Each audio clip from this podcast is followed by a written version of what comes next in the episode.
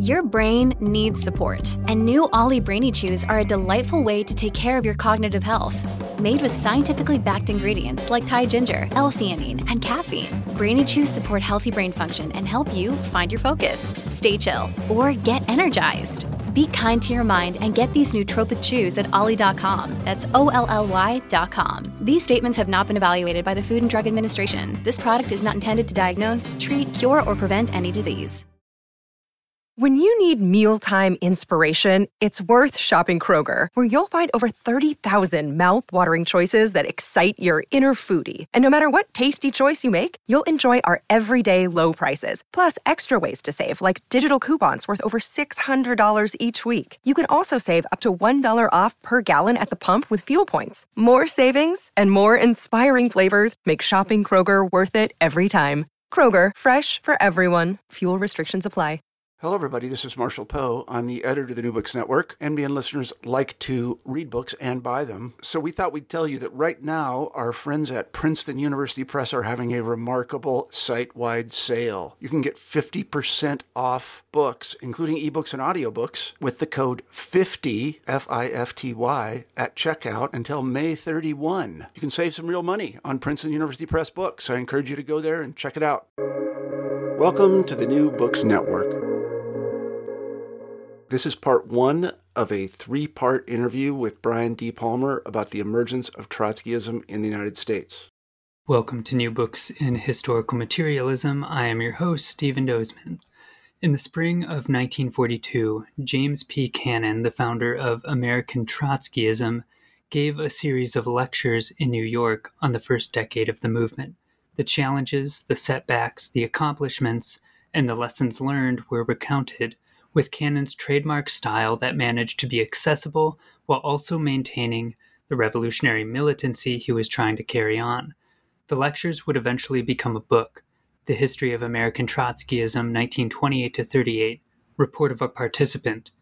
In a short editorial note, Joseph Hansen remarked, "Historians of the future writing the definitive history of American and world Trotskyism will undoubtedly round out Cannon's history with additional material delved from original sources.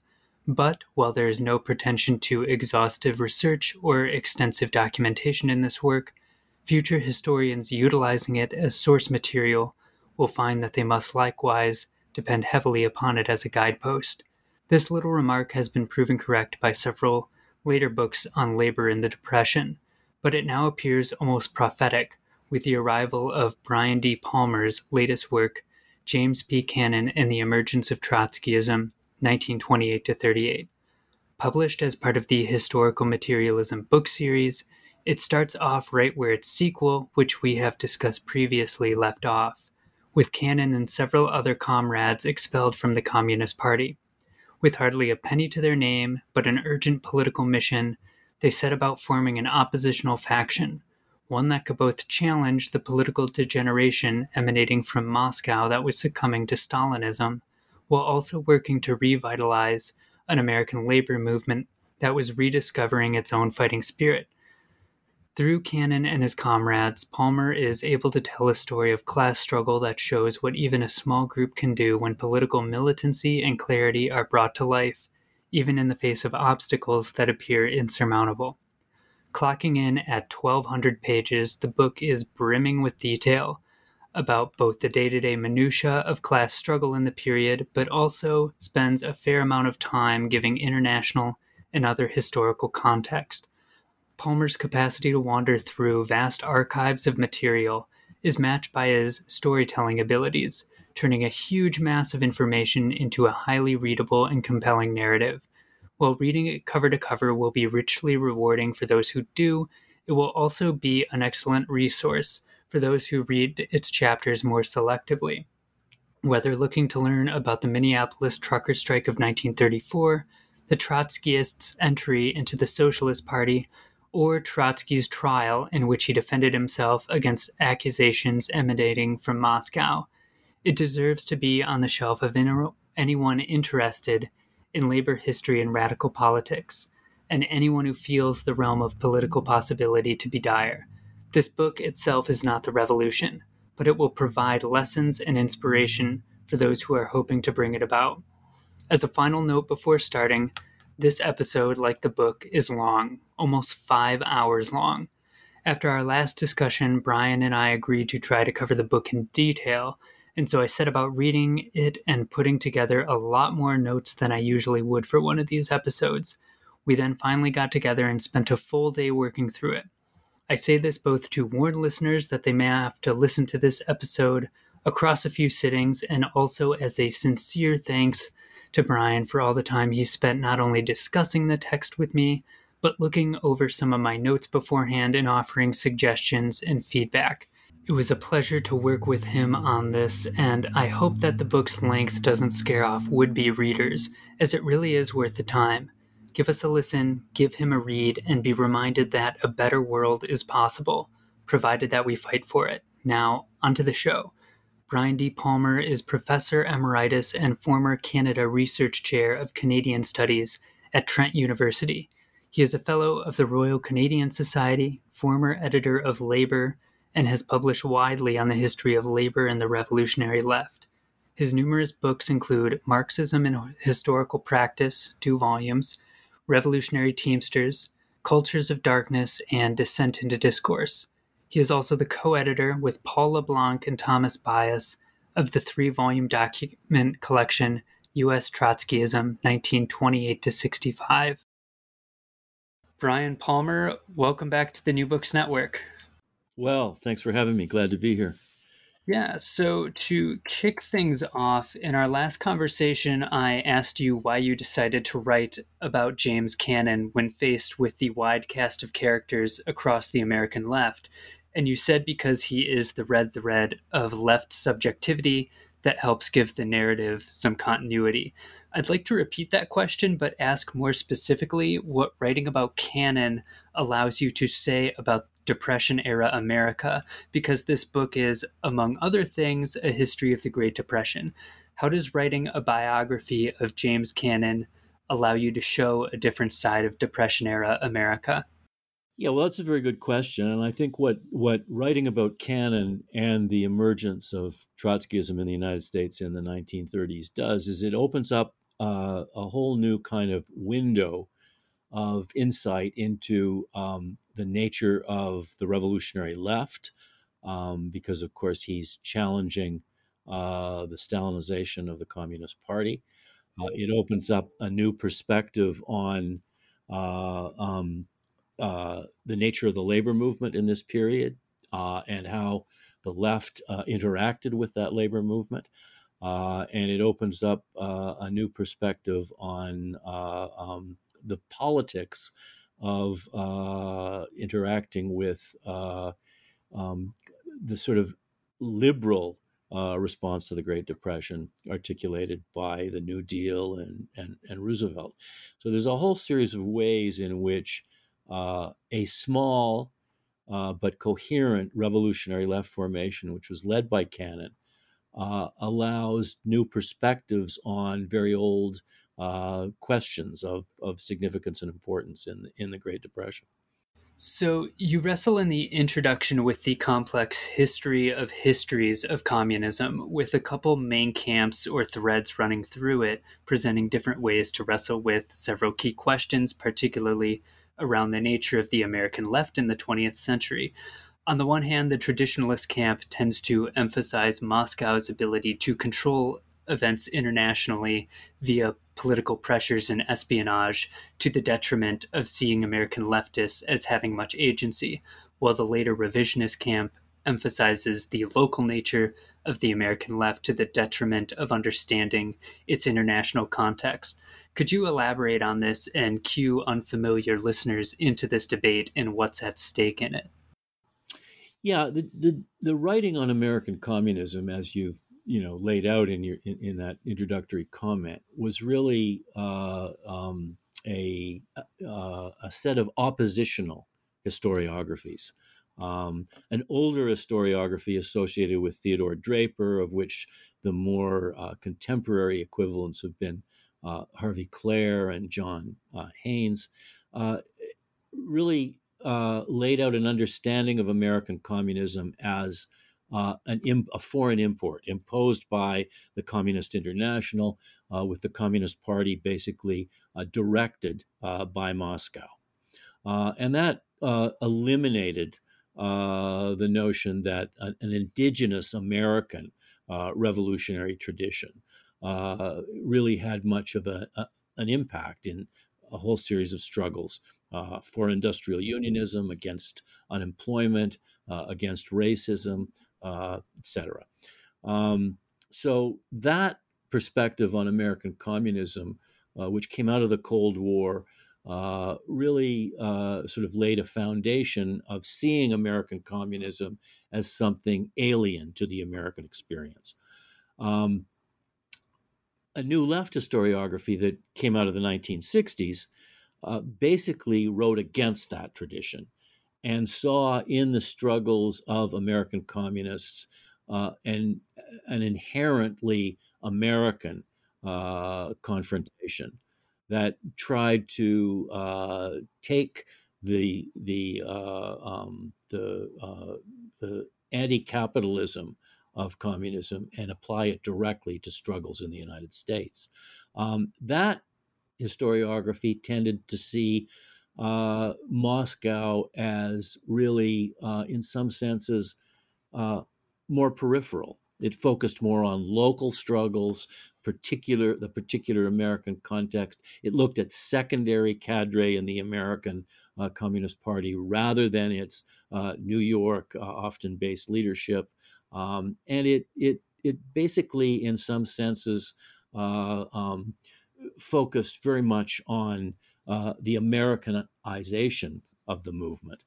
Now, the problem with both of these uh, approaches really comes down to uh, st- the Stalinization of the party, um, which by the nineteen thirties was, uh, to many, very evident.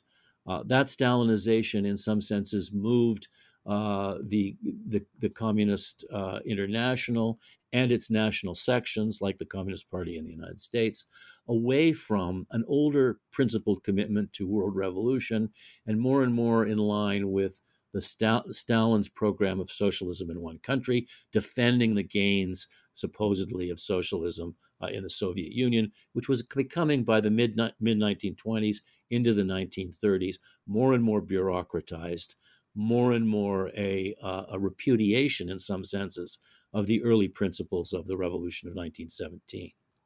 Where Cannon fits in this is, he is in some senses a stark reminder that the American communist tradition could step outside of Stalinization and Moscow control. In other words, the positions taken by the traditionalists like, like Draper have really no way of grappling with a, a person like Cannon, who went through the experience of early American communism, learned from the early founders of the Russian Revolution, uh, like Lenin, Trotsky, Zinoviev, and then saw firsthand what Stalinization meant in the American Party and grappled with what it meant in the International, and moved away from that, rejecting it, embracing Trotsky's critique of sort of the revolution betrayed. Um, in that sense, the kind of New Left approach also has no place for Cannon, because it basically skirted the issue of Stalinization, avoided confronting the extent to which Moscow was imposing uh, a whole series of um, sort of backtrackings on the American movement, a whole series of uh, sort of frustrations, difficulties, imposing its control arbitrarily and bureaucratically. So to me, Cannon represents uh, a challenge to both historiographic uh, tendencies. He steps outside of uh, their sort of blinkered approach that both of them in different ways uh, uh, entail. Yeah, that gets my introductory questions uh, all out of the way, so we can move into the actual history. So this book picks up right where the last one was ending, with Cannon and a couple key trusted comrades having returned from a nineteen twenty-eight convention in Moscow, where Cannon had experienced something of a political revelation in which he had to rethink a number of his own political commitments. Would you tell us what did he learned Uh, what had he learned, and what did he see as his task upon returning to the States? Yeah, I think the if I could backtrack just a bit and touch on something, some things that were elaborated on in the first volume. Over the course of the nineteen twenties, Cannon grew increasingly frustrated with the with the factionalism uh, of the American Communist Party, the way that stalemated uh, its its possibility for interacting uh, with the working class and and extending uh, its its political reach into wider uh, segments of uh, of American society.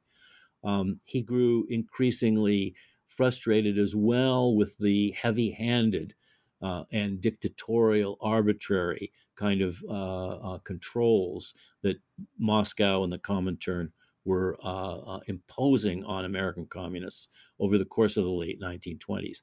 But he had no real way of, of, of figuring what was going on, and he was locked into, in some senses, his disillusionment with what was happening in the United States. He said himself he was too focused on his the local problems of the U S and why communism was not moving forward there and making inroads. He went to the nineteen twenty-eight uh, uh, Congress of the Communist International reluctantly. His own faction in the C P ba- basically twisted his arm to go. While he was there, he came across, and there's many stories, and I cover these in the first volume, he came across either by accident or because the Stalin, Stalinists inside the Moscow uh, party wanted certain people who they may not have trusted to, to come across. And he came across Trotsky's uh, um, uh, critique of the Communist International, um, which was being uh, discussed uh, in certain quarters. And what that critique of the Communist International, which focused on uh, the problems of the of of of, of the uh, of the Comintern's approach to the Chinese Revolution in nineteen twenty-six twenty-seven. It looked at the, the problematic approach to the British General Strike in nineteen twenty-six. And it looked at the problems even in the American Party with uh, uh, the Communist uh, International's emissary John Pepper's approach to farmer laborism and cross-class uh, radicalism. And all of a sudden, Cannon, he, he said the light went on. I saw that the problems in the American Party were linked to problems in the Communist International, that in fact, uh, there were a whole series of developments in the realm of policy and practice that suggested that the Communist International was moving away from, uh, again, as I've said, the world revolution approach of Lenin and Trotsky in nineteen seventeen to nineteen twenty-one, and embracing more Stalin, the program that Stalin would be articulating of socialism in one country. The notion that you could actually build socialism in one country, that if you defended and spent all of the Communist International's uh, sort of resources and time in, in trying to shore up what was going on in Russia, uh, you would inevitably, Trotsky said, sacrifice movements around the world that were in fact the only way that the Russian Revolution itself could survive. It needed the, the input of a, of a kind of world revolutionary movement. It couldn't sustain itself uh, insular uh, within the Soviet Union. So Cannon learned that. And as he learned that, he also learned in some senses or began to grapple with the fact that any communist movement worth its salt, not only in Russia and internationally, but in places like the United States, needed to actually develop its own approach to uh, uh, the class struggle in its particular setting. It needed to rely on guidance from principled and committed uh, revolutionaries who'd been tried and tested in steel battle, as had the early Bolsheviks. But it needed to create those kind of tried and steeled uh, and tested in struggle uh, revolutionary advocates in their own local settings. So there was a combination of an international perspective and what had gone wrong in the Communist International, and a sense that we needed to turn away from uh, reliance entirely on more bureaucratic and authoritarian elements uh, that Stalinism itself uh, was beginning to encapsulate. In October nineteen twenty-eight, Cannon and a few others were put on trial within the American Communist Party, with Jay Lovestone leading the charge. Could you tell us what were the accusations Cannon had directed at him and what was revealed through the proceedings? Well, the accusation was very simple. Uh, he and Abern and Shachtman had embraced Trotskyism. And Trotskyism was, uh, in some senses, by this time of nineteen twenty-eight twenty-nine, uh, kind of an evil incarnate within a Stalinized Communist International. Um, so uh, the notion uh, of, you know, that, that you actually had to look at what Trotsky had written and and actually think through its implications Uh, for the communist movement internationally was anathema to the leadership of the Communist International and to Lovestone. So the the amusing point of the trial is, is that at one point, uh, you know, people were asking Cannon, well, what do you know about China?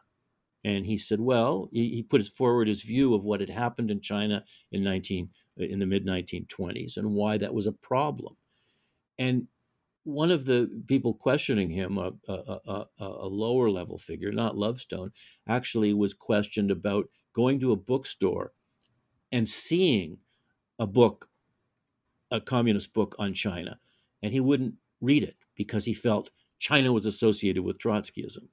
So this notion that you couldn't read, you couldn't think through difficulties, you couldn't raise questions, critical questions. And of course, communism had been founded internationally and in the United States as a critical approach to capitalism.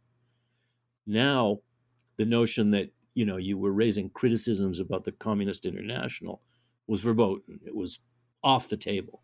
So the entire trial really centered on, uh, um, you know, whether Cannon had embraced Trotskyism. Uh, and uh, um, if he embraced it, Uh, then uh, that was heretical, and that was sufficient uh, to uh, result in his expulsion and those of his comrades who aligned with him. It was really a, a vetoing of thinking, reading, discussing, debating, all of which had been central to the, you know, to the to the experience that Com- Cannon and others had gone through in becoming communists in a bastion of capitalism, the United States. Upon expulsion, Cannon, along with Max Shachtman and Martin Abern, immediately set to work building an oppositional faction.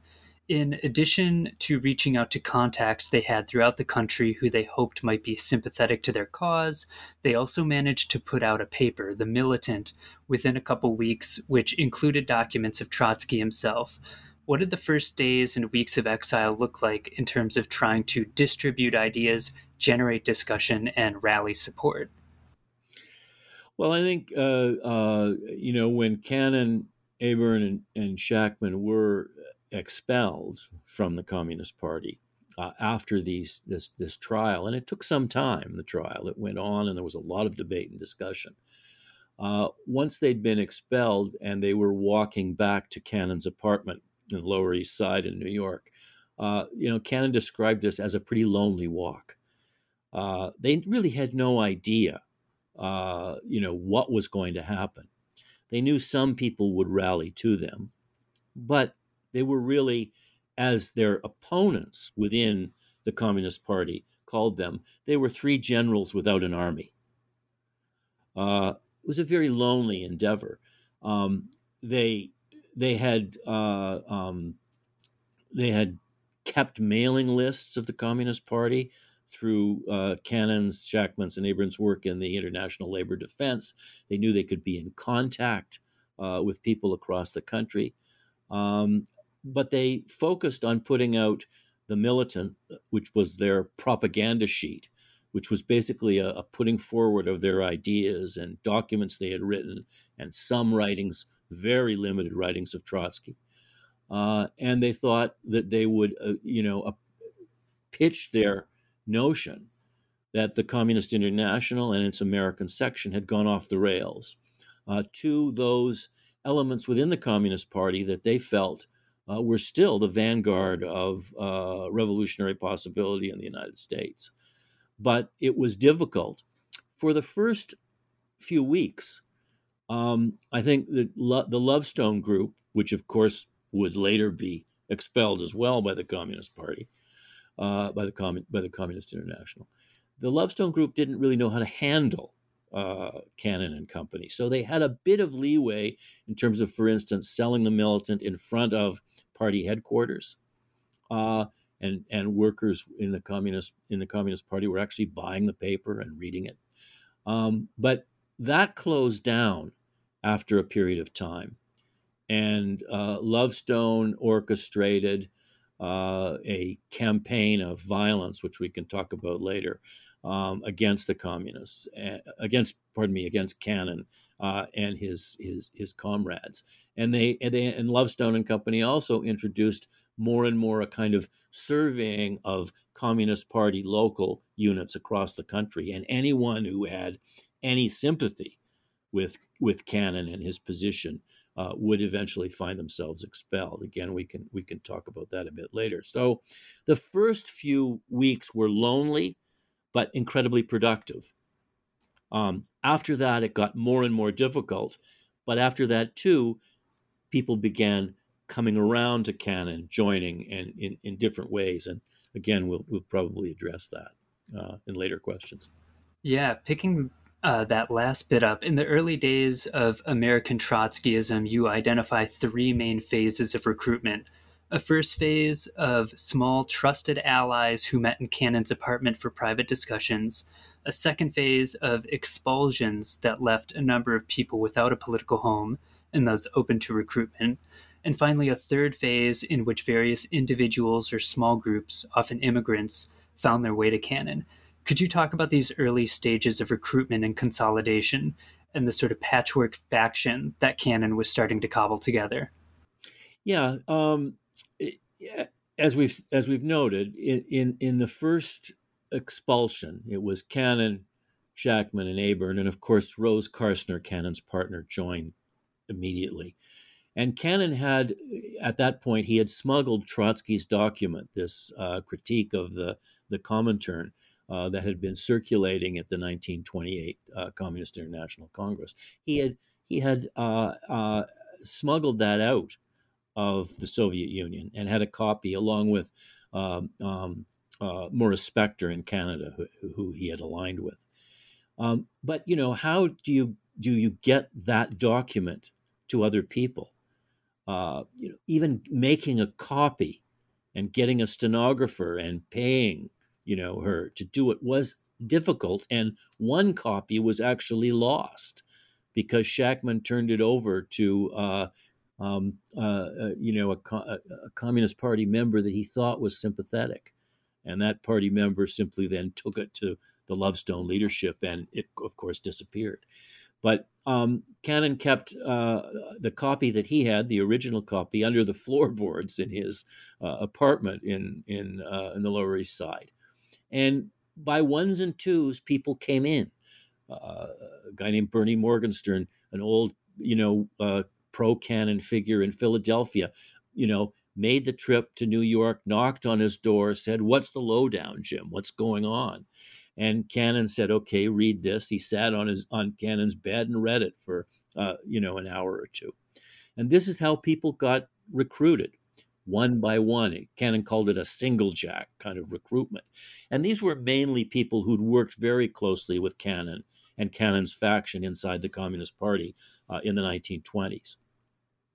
Um, but, you know, by ones and twos, it's difficult to build, uh, you know, a left opposition Uh, uh, worthy of the name. In essence, Lovestone and company organized the next phase of recruitment with their heavy-handed and often quite nasty uh, interventions into local Communist Party uh, um, movements across the country. For instance, in Minneapolis, which became a stronghold of American Trotskyism, and we'll talk about that, uh, you know, in a few minutes. Uh, The, the the party members there uh, had no inkling, really, of what Trotskyism was about. And so when the expulsion of Cannon happened, and when the condemnation of Trotsky Trotskyism was put forward and put out by Lovestone and company across the country. And everyone was called to kind of stand to attention and denounce this heresy. The people in Minneapolis simply said, well, we don't know what Trotskyism is. We'd like to read some documents. We'd like to think about this. We'd like to see what this fight in the party, in which a major figure has just been expelled, is all about. Expelled. Those people were expelled. Well, once they're expelled, they gravitate to Cannon. And this happened, you know, across the country. And so significant groups, not single jack, but maybe three or four people in Philadelphia or a dozen in Minneapolis, come into Cannon's ranks. And this is growing the movement. And this is uh, uh, sort of broadcasting that there is dissent in the party. There's expulsions. There's people gravitating to this new newspaper, The Militant, and those who are putting it out. And that then announces, in some senses, that there is a left opposition and there is dissidence. And all of a sudden, out of the woodwork come various groupings, often in the for, in, in the foreign language sections of the Communist Party, with which Cannon had had perhaps not very much contact. Uh, this shows these groups that had been harboring discontents and grievances, often, very, very, very often, and most markedly not on a Trotskyist basis, but sometimes on one. And those groups, all of a sudden, then they see The Militant, they see people selling it, and they gravitate again to this left opposition formation. So there was a group of Hungarians in New York City. Cannon said, we thought they were a kind of a legion coming to us. There was probably a dozen of them. They had been actually clandestinely kind of nurturing a kind of Trotskyist approach and, and had been aware of Trotsky's criticisms. There was a group in Boston around Antoinette Conoco, who was uh, a an advocate of birth control in the um, for immigrant women, and had been a, a you know a lifelong uh, socialist and communist. With spoke many languages, uh, had been uh, part of the American revolutionary tradition since the eighteen nineties.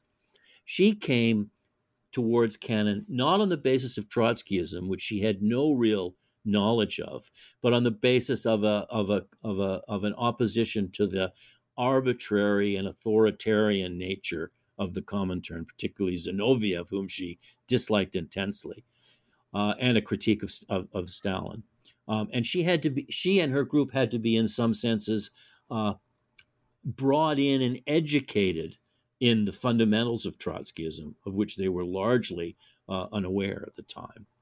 Uh, and there were other groups. Uh, there was a there was a, a, a figure in Amortag, which was the Soviet Trade Assembly, who was probably the first Trotskyist in uh, um, in North America, and he uh, gravitated towards the Cannon group. He had been in touch with people like Max Eastman uh, and others who, at that point, were Uh, uh, radicals and had a sympathy for Trotsky. So all of this meant that by the very early nineteen thirties, nineteen thirty, thirty-one, there were probably as many as one hundred fifty uh, really committed, dedicated uh, left oppositionists, as they were called, who then joined what uh, became the Communist League of America, uh, the first Trotskyist organization uh, in the United States. As they were wandering around trying to get attention, Cannon and his comrades often encountered Stalinists who were unafraid of using force and intimidation to try and silence dissent. While this certainly had a chilling effect in some circles, in others it had the opposite effect, appearing to many workers as politically repulsive and making Trotskyism a bit more sympathetic. Could you talk about these early clashes and the broader effects they had?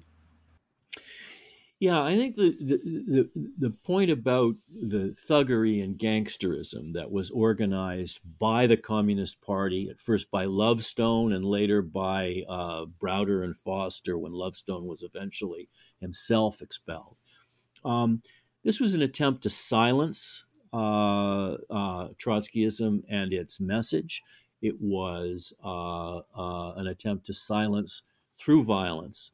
Uh, and, you know, it was really uh, quite uh, stark, this violence. Uh, and what I think needs to be stressed about this, and Shachtman certainly stressed this, as did Cannon, that kind of violent suppression, which which extended into, uh, you know, uh, beating people up who were selling militants on the street, uh, attacking Hungarian women who sold the militant uh, as prostitutes, Uh, and trying to bully them and seize their papers and tear them up. Uh, armed uh, contingents of Communist Party members with blackjacks, furriers, knives, lead pipes, descending on public forums that the Trotskyists held to put out to put out their their uh, their, their message, um, and and uh, you know re- resulting in physical confrontations and melees and and actual people being hospitalized. Uh, this was foreign to the revolutionary movement. This kind, now there had been, I'm sure, sectarian clashes and pretty forceful verbal denunciations of people in rival sections of the revolutionary left. That had gone on. But there had never been an attempt to suppress the freedom of speech of the revolutionary left. This was regarded as something that, for instance, took place in the trade unions, Uh, that that uh, was orchestrated by uh, bureaucratic officialdoms and reactionary uh, trade union leaders in order to stifle left-wing critics.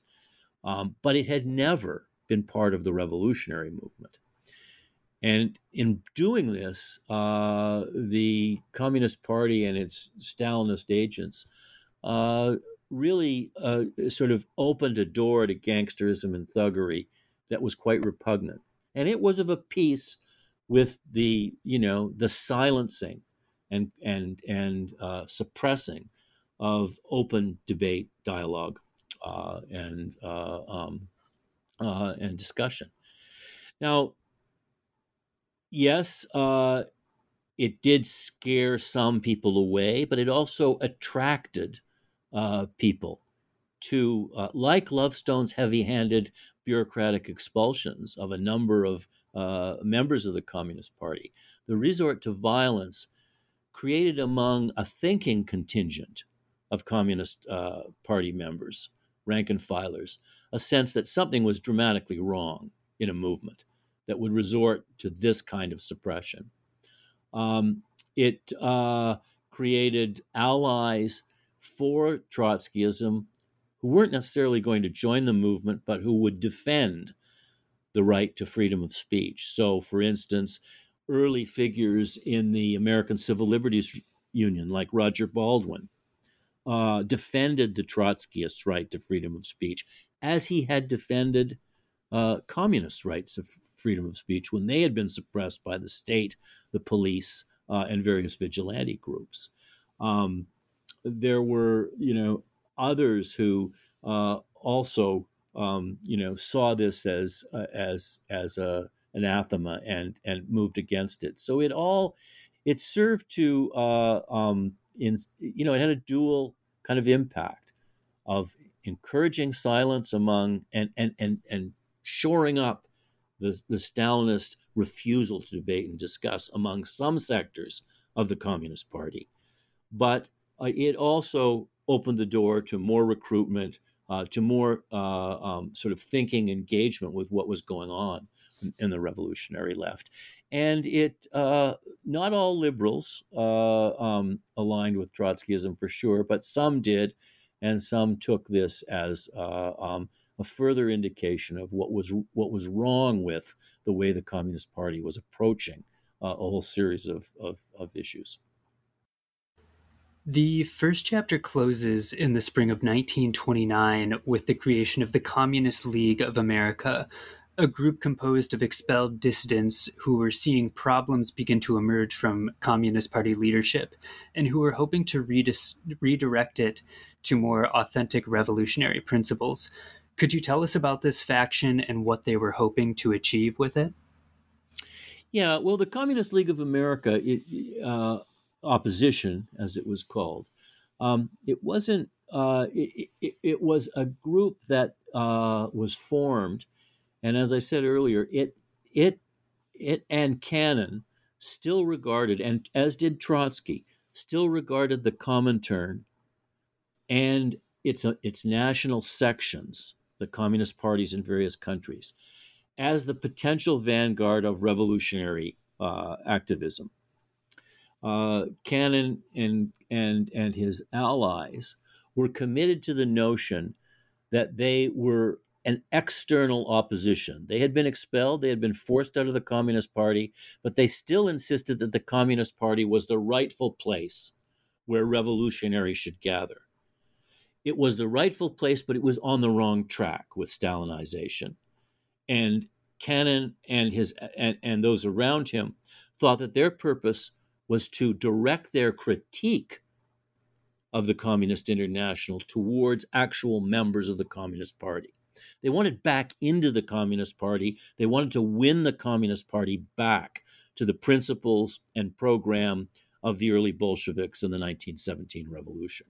They wanted to reassert the ideas of Lenin and Trotsky uh, and to uh, basically uh, get the Communist International and the Communist Party uh, back onto uh, a revolutionary course. So they were not so concerned in the very early years of the Communist League of America with uh, um, engaging in mass work in, for instance, uh, strikes, uh, in trying to recruit workers outside the Communist Party to their ranks, uh, in becoming a mass movement on their own. They were trying to basically reassert the principles of communism, and they were trying to win the Communist Party back to those principles. Um, they wouldn't necessarily, of course, refuse entry to someone outside the, the, the C P who came to them and said, well, I agree with you and I want to join. They wouldn't necessarily refuse to be involved in class struggles. But their priority was to direct their energies and approach to the actually existing Communist Party. The problem was that actually existing Communist Party by nineteen thirty thirty-one was going to be absolutely closed to that, you know, to anybody approaching them on those terms. Um, so in some senses, Uh, the difficulty that the, the Trotskyism internationally and Cannon as its, its its major figure in the United States faced was that they were trying to uh, win back those who, in some senses, were unwinnable. Turning to the second chapter, we enter what you repeatedly call the dog days of American Trotskyism. Before getting into the trials and challenges Cannon and company would face, I think it's worth stepping back and looking at the broader political and economic context, especially since at this point in the story, the Great Depression will kick in, radically altering the political territory. Where was broad political consciousness at this time, and where was the labor movement at the onset of the Depression? Yeah, that's a very important context for these dog days of the early thirties. Um, the labor movement had been on the skids over the course of the nineteen twenties. It had been dealt blow after blow after blow. Uh, it's more where it survived. It survived in a kind of more ossified uh, um, craft union, uh, insular American Federation of Labor business unionism. Uh, the old kind of Sam Gompers approach. Gompers was long gone. William Green was now head of the A F L. But that American labor movement was waging over the course of the late nineteen twenties, fewer and fewer strikes, fewer and fewer uh, political interventions, fewer and fewer uh, campaigns to organize the unorganized. They were basically resting on their skilled uh, labor laurels. This, the A F L was largely a movement of um, uh, respectable American uh, workers uh, in fairly well-paying but Uh, small sectors of the economy. As monopoly capitalism kicked in and new industrial uh, sectors in auto, steel, electrical, et cetera, um, came into being, the unskilled and semi-skilled workers in those industries were largely unorganized. Um, then you not only was, had that happened, but then you had the Great Depression kick in. And from nine, late nineteen twenty-nine into nineteen thirty, thirty-one, thirty-two, the labor movement and resistance really ground to a halt. There was very little organizing, very little in the way of strikes going on, uh, very little uh, um, in the mass movement of the American working class. Um, so the situation was quite bad, and it would not be really until nineteen thirty-three, thirty-four, when there was a slight upturn in the economy and when workers had been suffering through almost five years of acute depression, that they that the workers' movement actually began to, in some senses, reemerge from the doldrums of the, of the of the of the first really destructive years of the Depression. You factor all of that in to the politics that Cannon was trying to put forward and the Communist Party's shifting approach, and it really did create a situation in which Trotskyism's Trotskyists were marginalized.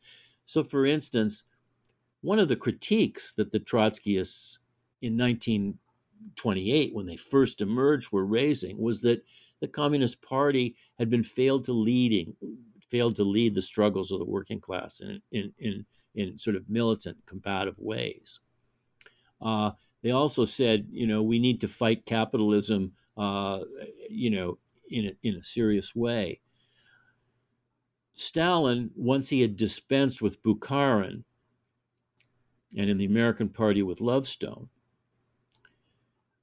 pushed more and more a left adventurist approach that said that, you know, the, the Communist International is the only fighting force that can defeat capitalism.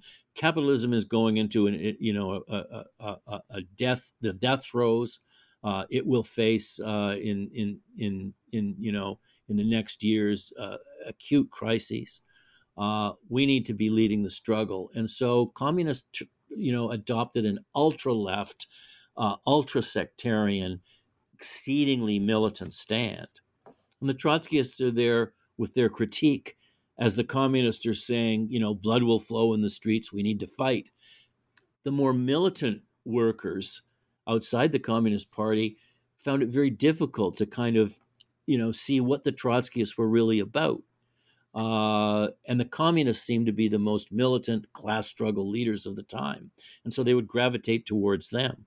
And again, the Trotskyists were orienting not to the mass workers who might be radicalized by the by the, by the collapse of the, of the Depression, but to the Communist Party members. Uh, so all of this meant that it was very difficult for the Trotskyists after their initial recruitment and after the enthusiasm of starting a newspaper, translating some of Trotsky's works and, and, and putting them out to a public, uh, winning uh, people to their position, fighting, uh, uh, uh, uh, you know, c- Communist Party thuggery, et cetera.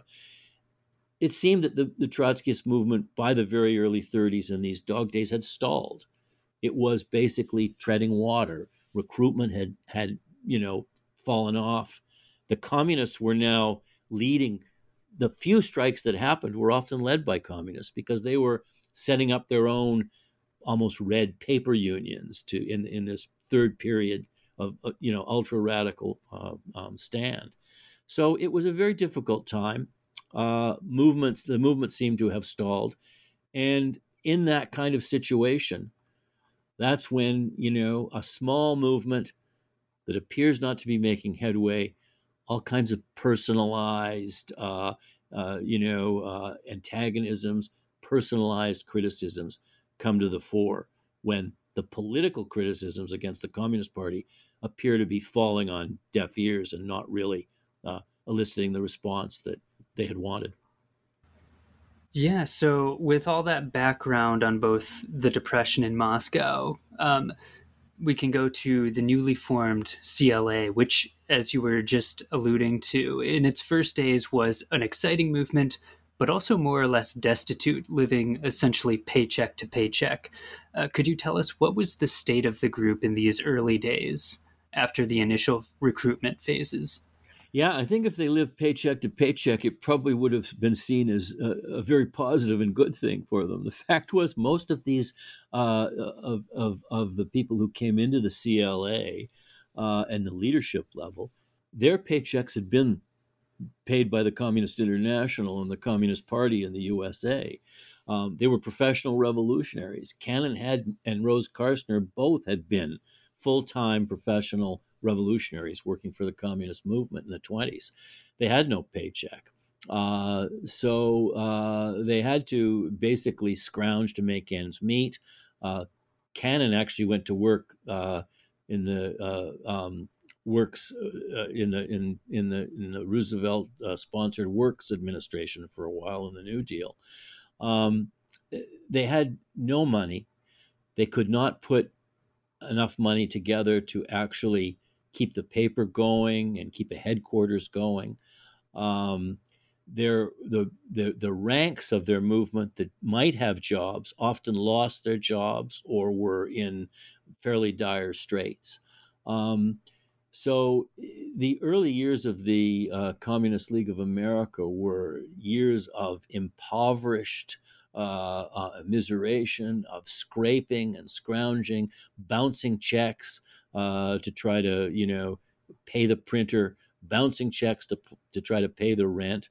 Uh, they had a whole system worked out uh, where the rent on the headquarters, which would often be in arrears, would be paid by people who had a, taking their rent money from their apartments and knowing that landlords wouldn't would give them a couple of weeks or a month's leeway, uh, putting that uh, into paying the rent and then trying to scrape together enough to rent their, the, the apartments. It really was a destitute movement. Um, and uh, they put all of their energies into trying to create a publication program to get some of the basic pamphlet kind of writings of Trotsky out uh, in English so that they could uh, get the ideas of this dissident Uh, communist left opposition movement before uh, workers in the Communist Party and, and others who were interested.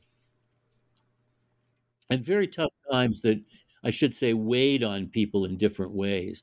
Rose Karsner, Cannon's partner, uh, had what I'm convinced is a, a kind of mental breakdown and was bedridden for months. Uh, and it took some time for her to be sort of reintegrate herself in the movement. Cannon himself uh, suffered through clear, uh, you know, periods of depression, often drank too much to avoid uh, confronting the, the, the sort of political uh, difficulties. And for a time uh, went into uh, a bit of a, of a personal downturn in which he was uh, often seen to be uh, um, not Uh, living up to his responsibilities in, in in the revolutionary movement as a leader, as the key leader. Yeah, picking right up on that. So against this backdrop of economic depression in this small, isolated party, you were just alluding to Cannon also experiencing some profoundly difficult personal issues at this time. There was the death of his ex-wife Lista, Rose Karsner's health taking a turn for the worse, tight purse strings, and personal depression all ailed Cannon at this time. In the face of this, Spector, Shachtman, and Abern had no shortage of complaints and criticisms, criticisms of him at the time, and there was often a blurring of personal and political elements to some of the discussions that ensued. Could you tell us about some of these internal social dynamics and the discussions that were happening at the time? Yeah, it it it uh, in these dog days, uh, the the younger group, uh, who were a few years younger than Cannon and had been kind of youth recruit, recruits to, communi- to, to communism and to his faction, In, in the C P in the nineteen twenties. Um, they began in the dog days to uh, push uh, a critique of Cannon and a kind of upgrading of their own status in the movement as leaders. They were, of course, leaders, but they began, I think, chafing uh, at being held back by the fact that Cannon, as the, the ultimate authority uh, in the movement, Uh, seemed to be uh, failing them. they wanted to push for a more open uh, mass uh, uh, activity uh, in the Communist League of America. They were they were less inclined than Cannon and Trotsky internationally to continue the orientation uh, towards uh, the Communist Party. Um, they uh, tended to uh, be more plugged into international uh, issues and development, Shachtman in particular, and Glotzer, uh, um, Albert Glotzer, who was part of the, this this critique, uh, along with Spector, Morris Spector, and Martin Abern. Um, they all found Cannon wanting in these years, and there was some basis for their critique. Even an old-time ally of Cannon's like Arnie Swabach was disappointed that Cannon wasn't fulfilling his responsibilities more. But it was a real exaggeration to to to, to say that he had basically fallen entirely uh, off the, the kind of leadership platform. He was writing for the press. He was conducting a lot of correspondence. He was dealing with immense difficulties. And his circumstances were different than his younger colleagues. He and Rose Karsner, for instance, had uh, among them uh, three children to look after. Uh, um, uh, they uh, they did not have uh, wives like Shachtman who were working and providing Uh, um, you know, a, a family, a domestic uh, income. And uh, so these these difficulties uh, really, uh, they were political, but they were also pr- incredibly personal. And they took a really nasty political turn in terms of internal documents written um, that, you know, castigating Cannon. Um, and Uh, there was also a, a, a sense that his strengths as a as a leader that came out of the American working class movement that was embedded in the I W W, uh, more and more Shachtman, Spector, uh, and Glotzer saw this as a limitation, and that what was needed was the the, the international kind of connections. And both Glotzer and Shachtman made trips to Uh, Europe to see Trotsky uh, in Turkey uh, and elsewhere. Um, the problem was that, you know, Cannon, uh, while he was in, you know, a fairly bad state in the early thirties, he never relinquished the notion that, you know, of his of his own revolutionary politics, and he did bounce back. And he did need, once once he saw chances for mobilization and movement, he did very much get back in the swing of things very quick, very quickly. And he had a far more uh, um, resolute and uh, I think realistic approach to revolutionary politics, and a far more, uh, far more, along with Trotsky, uh, a commitment to the principles Uh, that were required to sustain a revolutionary movement. Shachtman, uh, for instance, uh, displayed less and less of that.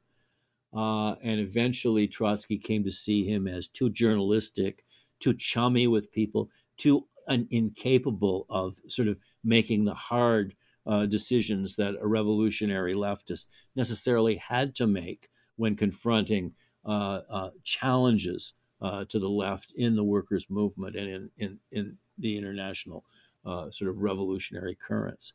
Um, so the difficulties of these dog days did reveal a kind of personalized divide that would get worked out uh, through the clarifications of political practice and political policies.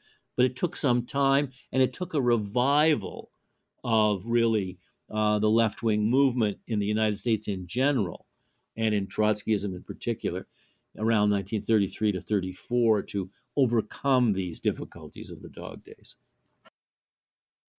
One figure you spent some time on in this chapter, on the early, in the early days of the C L A, was Albert Weisbord, who Cannon knew and respected as a talented organizer and tried to bring him in, although this brought out certain tensions and problems.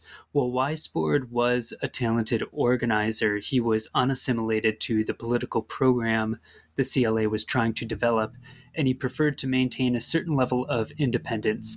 Could you tell us about what happened with Weisbord and what it revealed about the importance of maintaining adherence to a political program?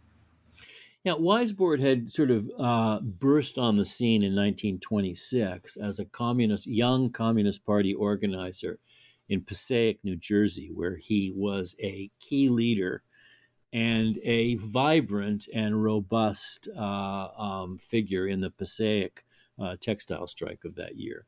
Um, now, there were a whole series of problems with how the Communist Party related to Weisbord, and they, in some senses, hung him out to dry because he was he was actually uh, inevitably promoting uh, in nineteen twenty-six a uh, um, uh, a critique of the established A F L unions in that sector. And at that point in time, unlike in the early thirties, the Communist Party had thought that, you know, where communists needed to be was inside the mainstream unions rather than outside of them. Um, Weisbord, uh, by nineteen twenty-nine, was out of the Communist Party. And into the early thirties, uh, he did see uh, the Trotskyists in the Communist League of America as a, uh, uh, a pole of attraction that he could work himself into. Um, Weisbord's problem was that he was always more of a freelance uh, than a than a than a than a than an actual party organizer. Uh, on the on the one hand, that was his inclination. On the other, his strength in Passaic was in part because of the fact that he was linked to the Communist Party, and he did have Communist Party organizers and others whom he could um, deploy to kind of lead uh, this uh, um, immense uprising and. and quite vibrant class struggle. Um, and that was always the problem with Weisbord. He was uh, uh, mercurial, uh, he was talented, um, but he could, where he where he he he could lead, but he led best when he had a party at his back. But he could never actually retain his own adherence in some senses to that party. He thought he could come into the uh, Communist League of America and turn it around. Uh, he'd connected with Trotsky, and Trotsky saw him as having some strengths as an organizer and a leader. Um, but when he made his way into com- some kind of connection to the Communist League of America, and in thirty-three, thirty-four and basically wanted to be uh, to join, uh, Cannon, uh, Shachtman, and others, and this was a part of them coming of Cannon and Shachtman coming back together, saw that Weisbord was simply unassimilated, as you say, to the to the program of the Trotskyists. He simply didn't know enough about international qu- questions. He didn't have enough of an orientation towards the international issues that Trotskyists thought were of vital importance.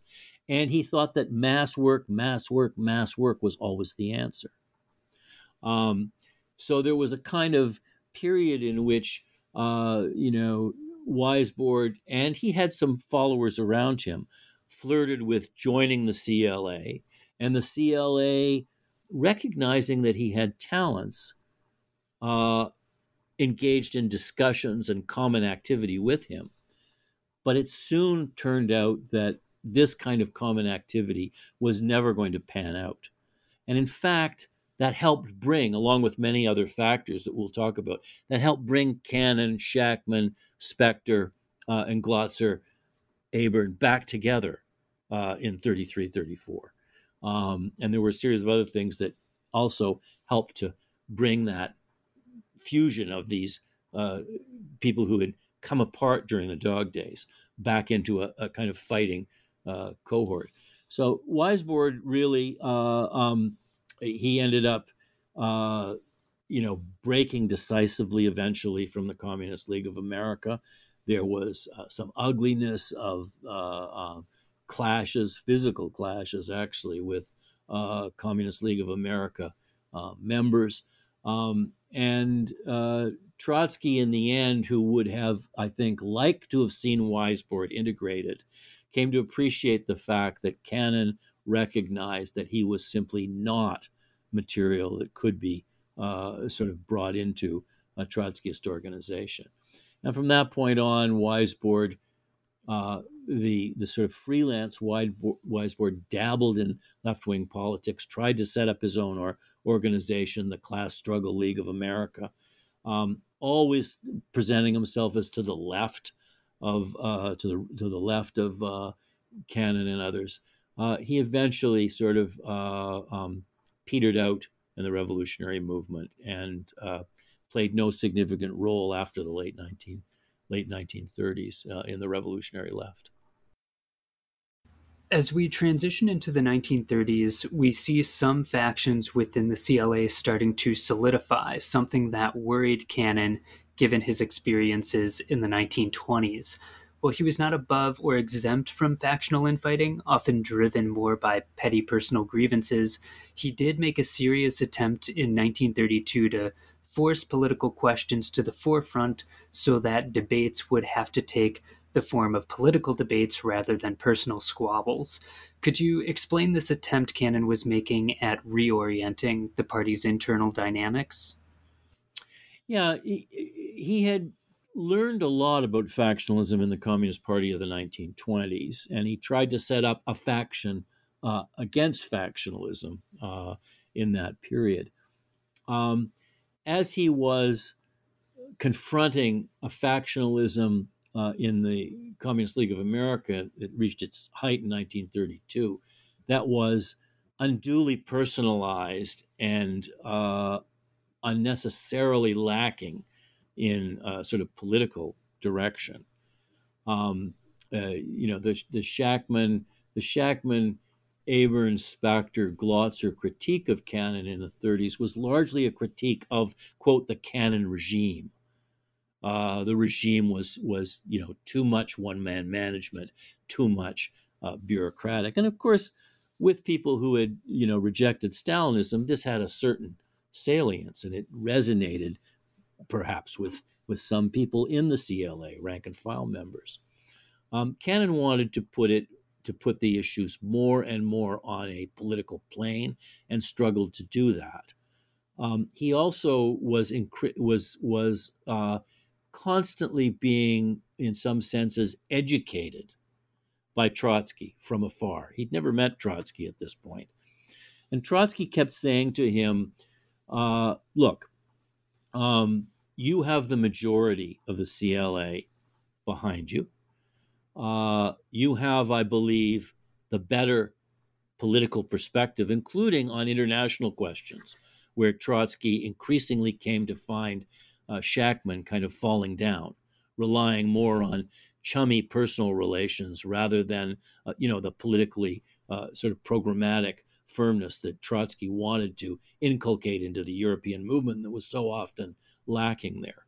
He began to trust Cannon more and to see more and more problems in how Shachtman, who'd spent some time in Europe uh, and was supposed to, you know, be following Trotsky's uh, guidance and and and and and approach to questions, was often cutting corners and, and you know, basically failing to follow through on Uh, the, the the directions that Trotsky thought were necessary, and that I should say were necessary. It's it's not that Trotsky was simply arbitrarily imposing on Shachtman a, a kind of dictatorial regime. It wasn't like that at all. Um, it was thought through, and, and Shachtman would agree to it, and then he would go into Germany or France and not follow through. Um, Trotsky grew very uh, uh, wary of this.